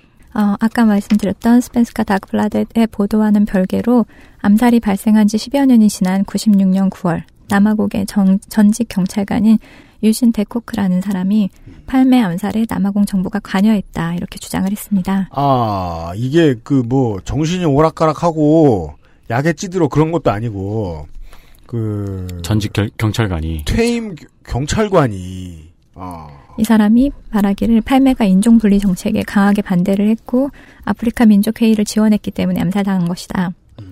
스웨덴은 소련과 함께 아프리카 민족 회의를 금전적으로 지원하고 있었기 때문에 아프리카계의 세력이 커지는 것을 원하지 않았던 당시 남아공의 백인 지도부 세력에서 손을 썼다.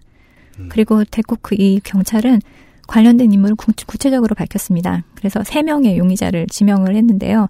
남아공 비밀정보부 출신의 스파이, 그리고 전직 로데시아, 지금 짐바브웨의 음. 파병군, 그다음 스웨덴 출신 용병. 아 실제로 행했을 인물. 예. 그가 언급한 이름은 이제 그때 기사에서 이름을 지목하면서 썼다고 했잖아요. 음. 일치하는 이름이었습니다. 음. 그리고 이 주장이 제기된 지 한 달 후인 1996년 10월에 스웨덴 경찰은 남아공 발- 방문을 했지만 이를 뒷받침할 만한 증거는 찾을 수 없었다. 이렇게 밝혔습니다. 스웨덴 경찰은 계속해서 일관성을 보여줍니다. 현장에 가서 찾지 못하고 돌아오는. 음. 네. 광고 듣고 돌아오죠. 그것은 알기 싫다는 기억력 향상에 도움을 줄 수도 있는 바이로메드 공신보감에서 도와주고 있습니다. XSFM입니다. 공신보감은 식약처로부터 기억력 개선 기능을 인정받은 건강기능 식품입니다. 기억력이 개선된다는 것을 어떻게 알 수 있었을까요? 인체 적용 시험을 통해 공신보감을 섭취한 사람들이 기억력 개선에 도움을 받았다는 사실을 증명하였습니다. 공신보감과 함께 소중한 기억을 오랫동안 간직하세요. 공신보감이 기억력 개선에 도움을 줄 수 있습니다. 닭가슴살의 비린내와 퍽퍽함이 공포스러웠다면 프리미엄 safe food 아임닭 우리가 말이에요. 지난주 일요일하고 이번 주 토요일에 계속해서 용의자만 봤잖아요. 네. 어, 윤세민이 아까 처음에 해줬던 얘기가 맞는 것 같아요. 어, 80년대 세계사를 돌아봤어요. 그러니까요. 네. 음. 마지막 용의자 한 명 더 남아 있어요.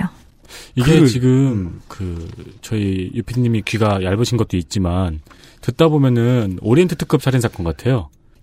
그게 마지막에 전부 다 범인이었잖아요. 네. 들으면 전부 다 범인 같아요. 그럴지도 모르죠. 그렇죠. 어, 마지막 용의자를 만나보시죠. 팔매의 죽음의 진상을 알고 있다거나 자신이 범인이라고 주장하는 사람이 100명도 넘는다고 말씀을 드렸었죠. 네. 근데 2012년 3월 31일 어, 자, 이제 또 5년 전으로 다시 돌아옵니다. 네, 전직 군인 출신의 이반 폰 비어한이라는 사람이 이반 폰 비어한. 네, 유튜브를 통해서 암살에 관한 팔매 암살에 관한 양심 선언을 했습니다. 이반 폰 비어한의 증언. 근데 이런 사람들이 좀 많았다 이거 아니에요, 그죠? 근데 이 사람의 진술이 매우 구체적이고 개연성이 있어요.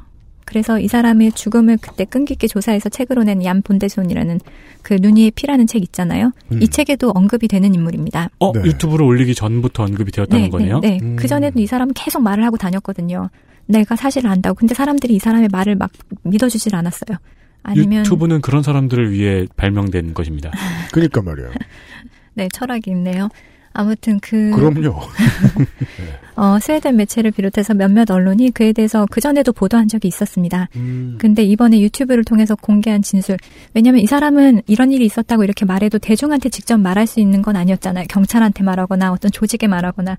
그랬기 때문에 이 사람의, 어, 신뢰성을 없애려고 노력하고 들어주질 않으니까 이 사람 유튜브를 통해서 그럼 모든 사람이 들을 수 있게 공개하겠다. 이렇게 하고서 음. 이제 진술을 처음부터 끝까지 아무 방해 없이 쭉. 아, 업데이트가 다 됐다는 거죠, 네. 유튜브에는. 네, 지금 업로드 돼 있죠. 어, 아마 그 나라 말로 했을 테니까 이거는 영어로 했습니다. 아 영어로 했어요. 네. 찾아보시면 보실 수 있겠네요. 청취자분들 원하시는 그래서 분들은 저는 저는 그래서 저는 가끔 드는 생각이요. 뭐요? 어쩌면 구글 서버에 음. 유튜브 서버에 각 나라의 정보부가 지워달라고 요청한 수없이 많은 영상이 들어있지 않을까. 그럴 수도. 수도 있죠. 네, 네. 그런 상상을 언제 한번 했었거든요. 한국은 특히나 많이 지워달라고 했을 거예요. 네. 뭐 중국이 제일 많겠지만 예를 들면 뭐 지난 5년 동안, 지난 10년 동안은 뭐 순학질 여사 다시 보기 뭐. 여튼 이반폰 비어한의 동영상의 이야기. 네. 이 사람은 먼저 자신의 출신 배경, 내가 어떤 사람이다. 이런 거에 대해서 자세히 설명한 다음에, 음. 그 다음, 더 나은 미래와 역사를 위해서 내가 이걸 공개한다. 이렇게 말을 했고요. 어, 세 개의 파일로 구성이 돼 있는데, 15분 정도씩 해서 45분짜리입니다. 음. 그리고 그가 말하기를, 어, 이 정보가 팔매 암살을 덮고 있는 어두움을 조금은 거둘 수 있을 것이라는 판단으로 이제 말한다. 이렇게 했고요. 제 정리해 봤는데, 이거를 한번 네. 이반 폰 비환이 돼서 읽어 주시면.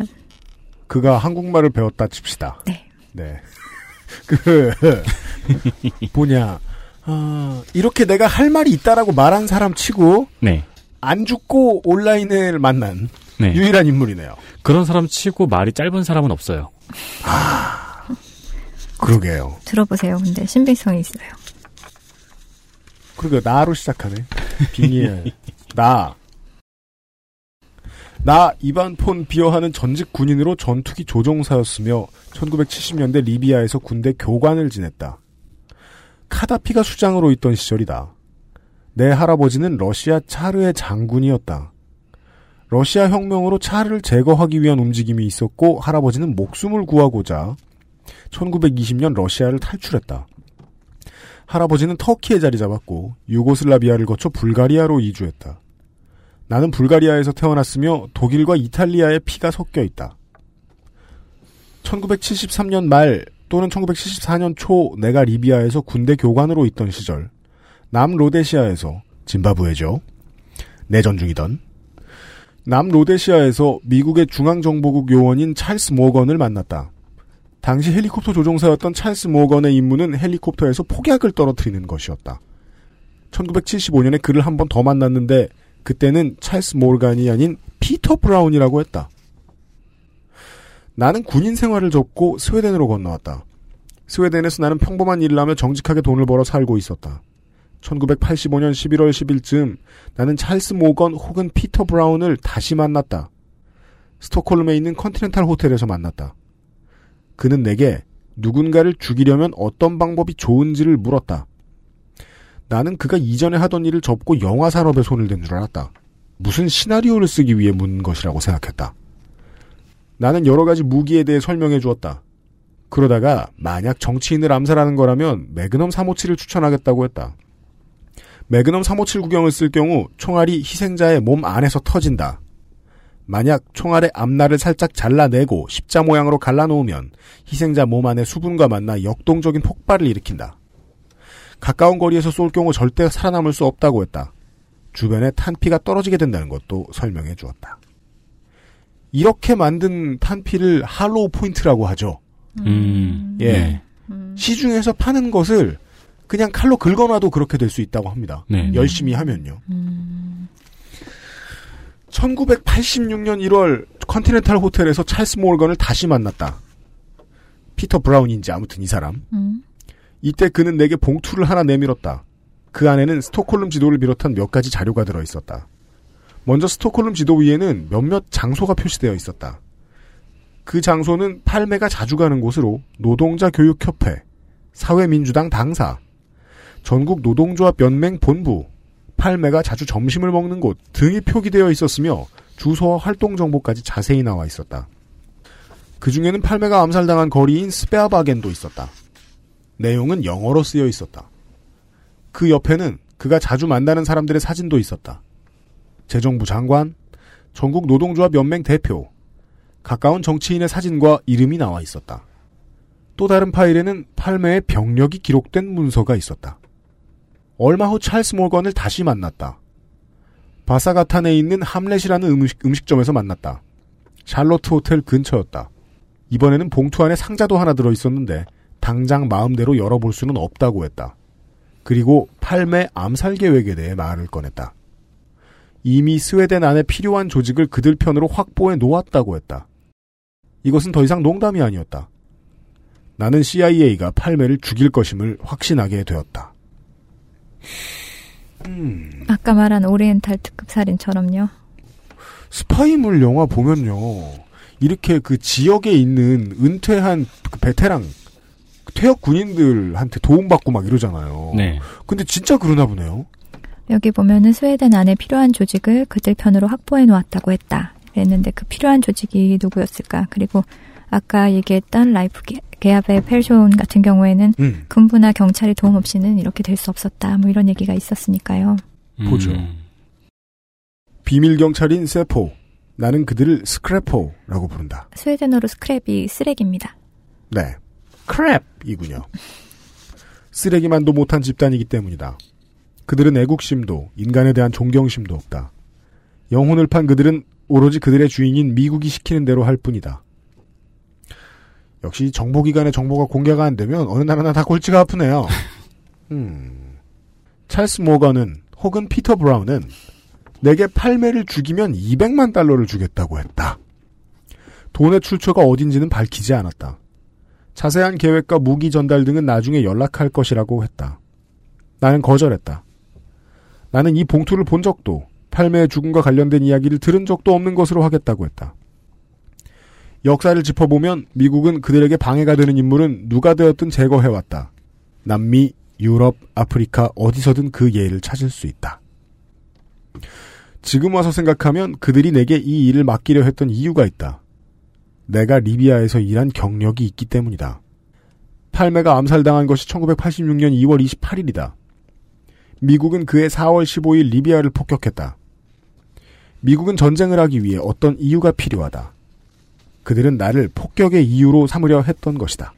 여기까지 들으시면 이 사람이 무슨 과대망상이 아닌가 이런 생각을 하실지도 모르겠어요. 그러니까 조금 자아가 부풀어 있나 보다라는 생각도 들 수도 있어요. 근데 사실 이게 불가능한 시나리오는 아니라고 봅니다. 왜냐하면 86년 4월 15일에 미국이 공군과 해군을 동원해서 리비아의 수도인 트리폴리와 벵가시를 폭격을 했잖아요. 음. 이 지중해에 있던 미 항공모함 세 척에서 미사일 발사하고 영국의 지원까지 받아서 이렇게 대대적으로 공격했죠. 음. 뭐 엘도라도 캐니언 작전이라고 했는데 네. 사실 이 공격을 했던 발단이 뭔지 아세요? 뭡니까? 같은 해 4월 5일 바로 직전이죠. 4월 15일에 이제 어, 폭격을 했으니까 4월 5일에 디스코텍 폭발 사고가 발단이었거든요. 디스코텍 폭발 사고. 미군이 즐겨 찾는 베를린의 한 디스코텍이 있었어요. 음. 여기서 폭발물이 터져서 미국인이 한 명 죽고 미국인 75명이 부상을 했습니다. 음, 우리나라로 치면 이태원에 있는 클럽이 폭발한 것 같은 거네요. 네, 그런 셈이죠. 근데 레이건은 이 폭발의 배우로 카다피를 지목을 했어요. 그래서 미군들을 죽이기 위해서 카다피가 이 폭탄을 설치한 것이다. 음. 그래서 복수하겠다고 죽은 미군 병사에 대한 복수로 카다피를 암살하겠다. 그래서 엘도라도 캐년 작전을 승인한 것이었거든요. 이게 모두의 상식일지 모르겠지만 적어도 제 상식선에서는 큰 전쟁을 치르기 위해서는 발발시키기 위해서는 네. 그 전쟁이 비롯될 구실을 만드는 일도 전쟁을 일으키는 쪽에서 만드는 경우가 많지요. 보통 역사상 그 구실이 없었던 적은 없었죠. 그렇죠. 그리고 아주 작은 그러니까 전쟁을 일으키기엔 작은 구실인 경우도 있었고요. 음. 그러니까 리비아에서 이 사람 주장에 따르면 리비아에서 카다피를 위해서 이반폰 비아- 비안이 일을 했었잖아요. 용병으로. 음. 그러니까 이런 이반폰 비안이 서구의 총리를 암살한다면 그 배후에 리비아를 지목을 하고 이를 응징하기 위해서 폭격을 하는 것. 이거 미국의 논리로 보면은 불가능한 일도 아닌 거죠. 그러네요. 거기다가 미국하고 스웨덴은 당시에 겉으로는 좋은 관계를 유지하고 있었거든요. 음. 그렇지만 팔매는 어, 외교가에서 다 아는 미국에는 눈의 가시 같은 존재였습니다. 음. 그래서 팔매는 미국의 이권이 걸려 있는 이란 이라크 전에 평화의 전령으로 활동하고 있었고 제3세계 국가를 규합해서 핵 문제, 평화 문제에 있어서 미국의 대항마로 나서는 중이었고요. 아까 말씀해주신 남아공으로 이야기할 것 같으면은 남아공 내에서 미국이 가지고 있었던 영향력을 빼앗아간 주범이기도 합니다. 네, 그렇게까지 음. 하죠. 거기다가 팔매가 임기를 마치면 유엔 사무총장으로 아. 나서겠다는 소문이 외교가에 공공연하게 돌고 있었어요. 그러니까 카다피의 부하였던 비르안이 팔매를 암살하게 되면 장애물의 제거에 더해서 리비아의 침공 면분까지 얻게 되는 그야말로 미국 입장에선 일거양득의 시나리오가 되는 거죠. 팔매는 총리 임기를 마치면 유엔 사무총장으로 출마할 계획이었다. 팔매는 아프리카 국가를 비롯한 제3세계와 중국까지 그의 편으로 만들어 놓았다. 그에게 유엔 사무총장의 길은 멀지 않았다. 팔매는 스웨덴 출신으로 유엔 사무총장을 역임한 다그 한마르쉘드의 뒤를 이을 인물이었다. 그러나 미국은 제2의 한마르쉘드를 원치 않았다. 결국 한마르쉘드 역시 1961년 9월 아프리카로 가는 길에 비행기 추락사로 사망했다. 직접적인 사인은 추락사가 아닌 총격이라는 설도 있다. 혹시 닭 한마숄드에 대해서 들어보신 적 있으세요? 닥 한마르쉘드. 저는 못 들어봤습니다. 많은 사람들이 이제 팔매가 제2의 닭 한마셜드가 될 것이라고 했는데요. 이 사람은 스웨덴에서는 굉장히 뭐 존경받는 사람이죠. 스웨덴 출신으로 제2대 유엔 사무총장을 지냈었고요. 음. 지금도 외교가에 종사하는 사람들은 존경하는 사람으로 많이 꼽는 사람입니다. 올로프 팔메에게도 롤모델일 수도 있었겠네요. 네, 어느 정도는 그럴 수 있었을 것 같아요. 또 올록 팔메가 외교 활동을 하면서 스웨덴이 외교에서 큰 목소리를 내게 된 이유도 닭 하멜쉘드의 공이 있는데 이 사람은 어느 정도냐면 스웨덴 합회에 등장하는 인물이었거든요. 아, 율곡 이 선생 같은 분이군요. 그렇게 오래되진 않았지만 하지만 그렇게 훌륭하신 분입니다. 음. 그래서 지구 어느 기퉁에 총성이 울릴 때마다 한마숄드는 거길 찾아가서 유엔 사무총장이었으니까 음. 분쟁을 해결을 하기 위해서 발벗고 나섰습니다. 53년부터 유엔의 제2대 사무총장으로 일했는데 61년에 콩고 분쟁을 중재하러 가는 길에 비행기 사고로 사망했습니다. 어. 사람들이 팔매를 보면서 닭 하마쉘드를 떠올리는데 이유가 있어요. 성격하고 노선이 비슷하기 때문인데요. 이제 서방의 무차별적인 식민 정책의 피해자인 대부분의 제3세계 국가가 스웨덴을 믿을 만한 우방으로 대할 수 있었던 데는 세계 평화를 위해 열강의 눈치를 보지 않고 헌실적으로, 헌신적으로 일한 닭 하마쉘드와 열강의 대결 구도를 비판하며 공개적으로 제3세계의 편에 선 올로팔매의 공이 크죠. 전 사무총장 같은 사람만 보고 사셔가지고 네, 유엔 사무총장은 가만히 있는 줄 아시는데 그러니까 이제 그거 하나는 순기능이에요. 뭐요? 그 유엔 사무총장이 세계 대통령인 줄 아셨던 분들도 많았잖아요.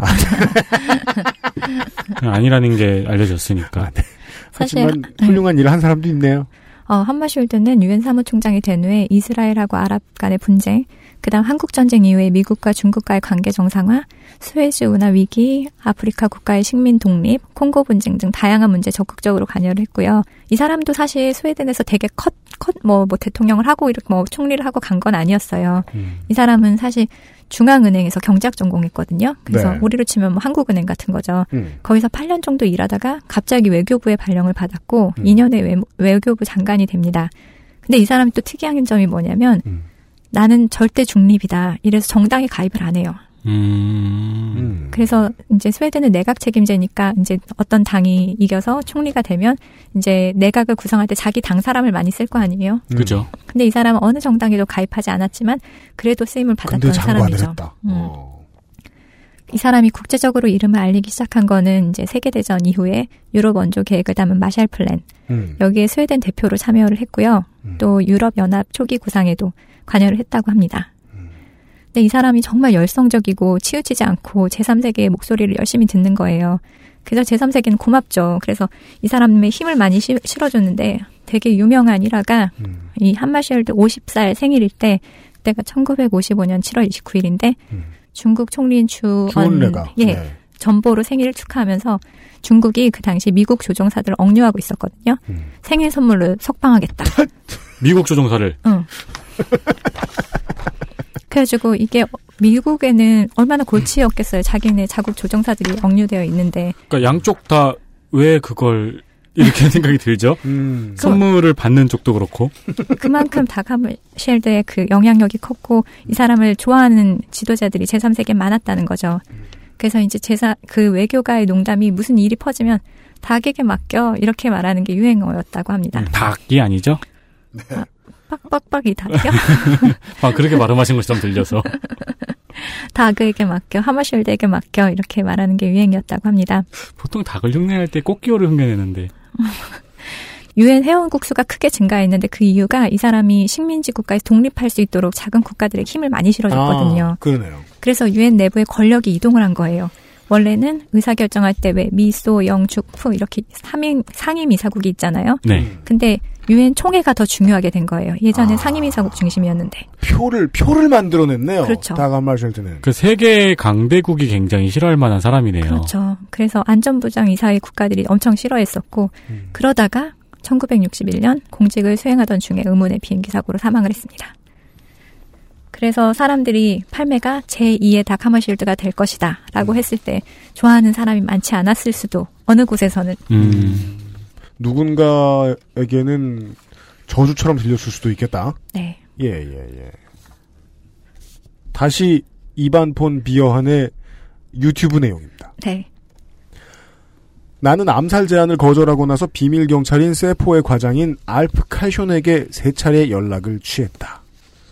웃겨요. 이 사람이 전직 FBI라고요?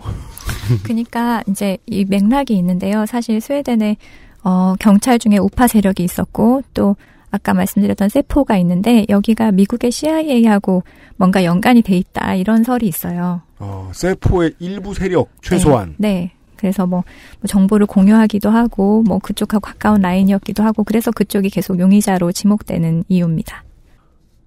그때가 암살이 있기 몇 주 전이다. 그 당시 세포는 총리를 비롯한 스웨덴 내 주요 인사의 경호를 맡고 있었기 때문이다. 그러나 그는 나의 경고를 진지하게 받아들이지 않았다. 결국 나는 스톡홀름 경찰청에 연락을 취했다. 콕의 올손이 내가 연락했던 사람이다. 그가 내 연락을 받았다는 기록이 있다. 콕의 올손은 나의 경고를 듣고 바로 세포에 메모를 보내 팔매 암살에 대한 정보가 있다고 말했으나 역시 아무 조치도 취해지지 않았다. 정보기관은 계속 묵묵부답이었다. 음. 그때가 암살 일주일 전이다. 나중에 알프 칼쇼는 내가 암살에 대한 경고를 받았다는 사실을 부인했고 내가 연락한 것이 암살 이후라고 했다. 그러나 내가 그 전에 연락했다는 것을 증언한 사람이 두 명 있다. 어디서도 내 말을 믿어주지 않자 나는 현재 3인당의 정치인이며 당시 스톡홀름시에서 대외 관련 업무를 보던 잉에르 보브너에게 CIA가 팔매를 암살하려 한다는 말을 전했다. 보브너는 내게 이것은 경찰에 알려야 하는 것이라 했고 나는 경찰에 이미 말했으나 내 말을 믿지 않는다고 했다. 나중에 잉에르 보브너는 내가 암살 전에 연락을 취했던 것을 공식적으로 인정했다. 1993년 빅토르 군나르션이 미국의 노스캐롤라이나 집 주변에서 미국 경찰의 총에 맞아 죽었다. 지지난 시간에 들으셨습니다. 이 이름은요. 음, 네, 첫 번째로 말씀드렸었죠. 극우 청년. 네, 네. 극우파 일반 시민. 음. 그는 팔매 암살 사건 수사 초기에 용의선상에 올랐던 사람이다. 극우파 추종자로 검찰이 증거 불충분을 이유로 풀어주었다. 1993년 9월경 미국 텔레비전 제작팀이 나를 만나러 왔다. 그들은 그 전에 빅토르 군나르션을 인터뷰했다. 그들은 군나르션이 말하길 팔매가 안티 압산이라는 스웨덴 경찰에게 죽임을 당했다고 했다.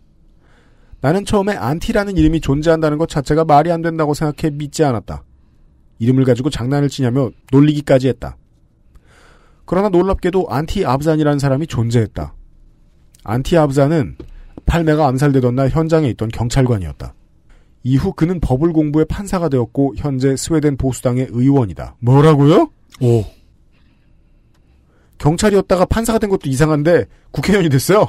네, 지금도 국회의원이고요. 아까 말했듯이 전직 경찰관이었는데 이제 경찰로 일하면서 법학을 공부한 다음에 스톡홀름시 판사가 됐거든요. 음.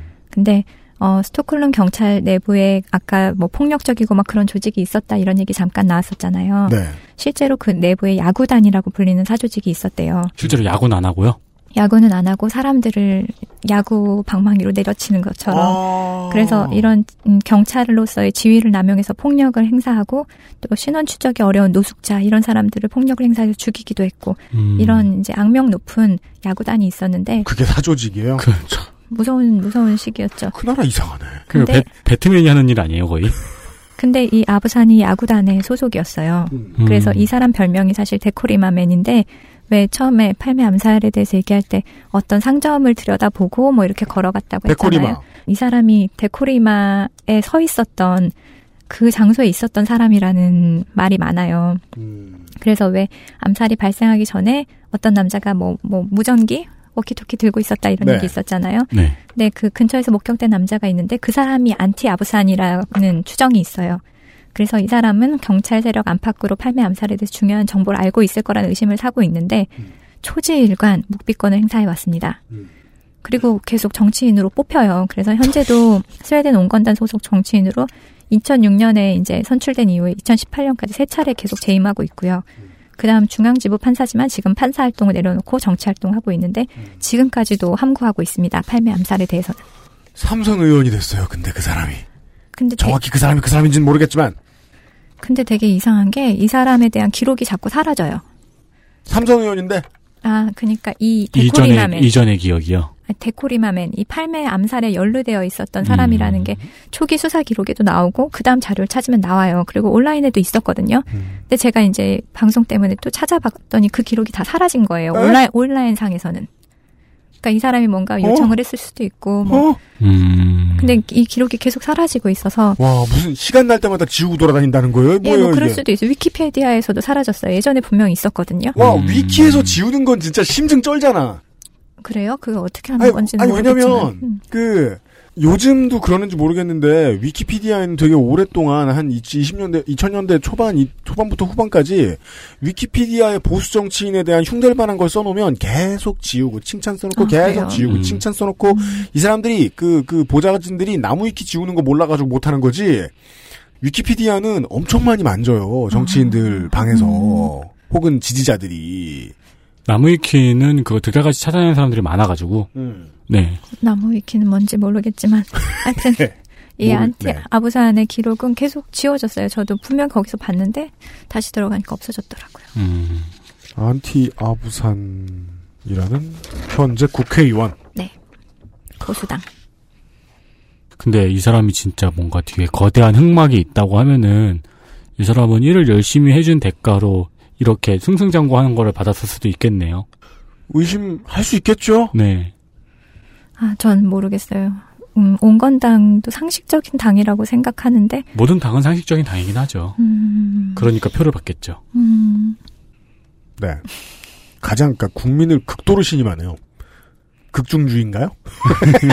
자, 근데 이 사람이 뭐가 있긴 있는 것 같아요. 이렇게 기록을 지우고 절대 아무 말도 그러니까요. 하지 않고 법을 아니까 그러겠지만. 지우고 조용히 있고 음. 법도 잘 알아요. 네. 경찰관이었다 법 공부했어요. 네, 그리고 빅토르 쿤나션도 갑자기 누구한테 총 맞아서 죽었잖아요. 근데 이 미국에서 사람, 네, 근데 이 사람이 죽기 전에 안티아부산이다 이렇게 말했으면 뭔가 연관성이 있긴 있는 것 같아요. 안티 아부산이 암살 직전까지 그 근처에 있었던 것이 4명의 목격자를 통해 증명되었다. 그는 긴 안테나의 워키토키를 들고 리볼버를 지니고 있었다. 그가 죽이지 않았더라도 그는 분명 내막을 알고 있었을 것이다. 내가 볼 때 스웨덴 경찰은 무능력하기 짝이 없다. 수사당국의 목적은 수사를 멈추는 것이거나 망치는 것이었다. 무기를 찾겠다고 스톡홀름 상공에 카메라를 장착한 제트기를 띄웠다. 어떤 범죄자가 뻔히 보이는 곳에 무기를 버리겠는가? 정신 나간 짓이다. 나는 그 사건의 파편을 알고 있는 인물 중에 살아있는 정말 몇 안 되는 사람이다. 나는 역사를 위해, 미래의 수사를 위해, 진실을 찾는 작가와 언론인, 지식인을 위해 내 기록을 털어놓는다. CIA가 팔매를 제거하라고 명령했고, 스웨덴의 비밀경찰이 여기에 가담했다. 나는 지금까지 정직하게 살았다. 범죄를 저지른 적도 없다. 내 기록에 오점이 있다면 1986년 허가받지 않은 무기를 소지했다는 혐의뿐이다. 나는 그런 적이 없다. 혐의라고 말했죠. 네. 팔매의 암살과 관련해 내가 증언할 때 스웨덴 경찰은 어디서나 살 수 있는 총기를 들이밀며 내가 불법으로 무기를 소지했다고 했다. 나는 그곳에서도 팔매의 죽음에 경찰이 연루되어 있다고 말했다. 팔매는 총리직을 마치고 나면 유엔 사무총장으로 나설 예정이었고 미국은 이를 원치 않았기 때문에 그를 죽인 것이라 했다. 그들은 내게 정신적인 문제가 있다고 했다. 내 증언이 담긴 파일 위치에 신뢰할 수 없음이라는 낙인을 찍었다. 그들은 무슨 구실이든 내세워 내 말의 신뢰도에 흠집을 내려 한 것이다. 지금 내 손에는 아무 자료도 없다. 내가 말한 모든 것은 내 기억에서 바로 나온 것이다. 어떤 질문이든 나에 대한 의심이든 알려달라. 분명히 말할 수 있는 것은 난 누구를 속인 적도 없고 어떤 범죄에도 가담한 적이 없다는 것이다. 이게 동영상에서 했던 어, 이반폰 비어한의 증언의 전부인 것 같습니다. 네. 이것 역시 이제 그 상식적으로 우리가 국제 정치를 뭘 알아요? 상식적으로 문명도 못하는데 음. 전 세계인이 보는 앞에서 무언가 critical한 증언을 한 증언자는 음, 못 죽여요. 음, 그쵸. 음. 유명해지면 더 안전하죠, 차라리. 네, 그게 이제 그 스타 2에서 짐 레이너가 한 말이죠. 아, 그래요? 지금 내가 죽으면 순교자가 되는데 날 죽이겠냐? 음. 음, 음. 이반 폰 비어한의 증언이 우리가 이제까지 돌아보았던 용의자들의 이유나 사정 같은 것을 한꺼번에 아울러서 많이 설명을 해주고 있네요. 그쵸. 또이 사람이 이걸 뭔가 말한다고 해서 본인에게 이득이 될 것도 하나도 없잖아요. 오히려 위험해지기만 하겠죠. 사실 말년에 말이에요. 연예인 놀이 한번 해볼까 이런 생각이 드는 사람들이 있긴 있는데 아, 그리고 유튜브에는 이득 안 되는데 이런 거 올리는 사람들이 많긴 해요. 네, 이 사람은 사건 초기부터 계속 이런 주장을 했었고, 또 아까 내용에도 있지만, 실제로 이 사람이 이제 이런 제안을 받고 위험하다, 이렇게 제, 제보를 한 건이 기록에도 남아 있으니까요. 아, 실제로 제보를 했던 것이 기록에 네. 남아 있어요. 네. 오. 그리고는 스웨덴 내에서 계속해서 이야기를 하려고 했고 자기는 자기 인생을 살다가 아 인터넷을 통한 마이크로 콘텐츠 업데이트 이러면서 유튜브를 찾은 거다 음. 정도로 생각을 하면 될 것 같아요. 이렇게 해서 올로프 팔메 총리 암살 사건에 병풍이 있고 뒤쪽에 불이 있는데 그 불빛을 점점 더 밝게 좀 해보려고 노력을 해봤습니다. 두 시간 동안. 내일 이 시간에 마무리를 할 수 있도록 해보지요. 어, 부금요님하고 저희가 같이 인사를 드리죠. 유승규 PD하고 윤세민 기자였습니다. 내일 오후 3시에 소라 소리 들으시고 다시 만나뵙죠. 안녕히 계십시오. 안녕히 계십시오. 안녕히 계세요. XSFM입니다. I D W K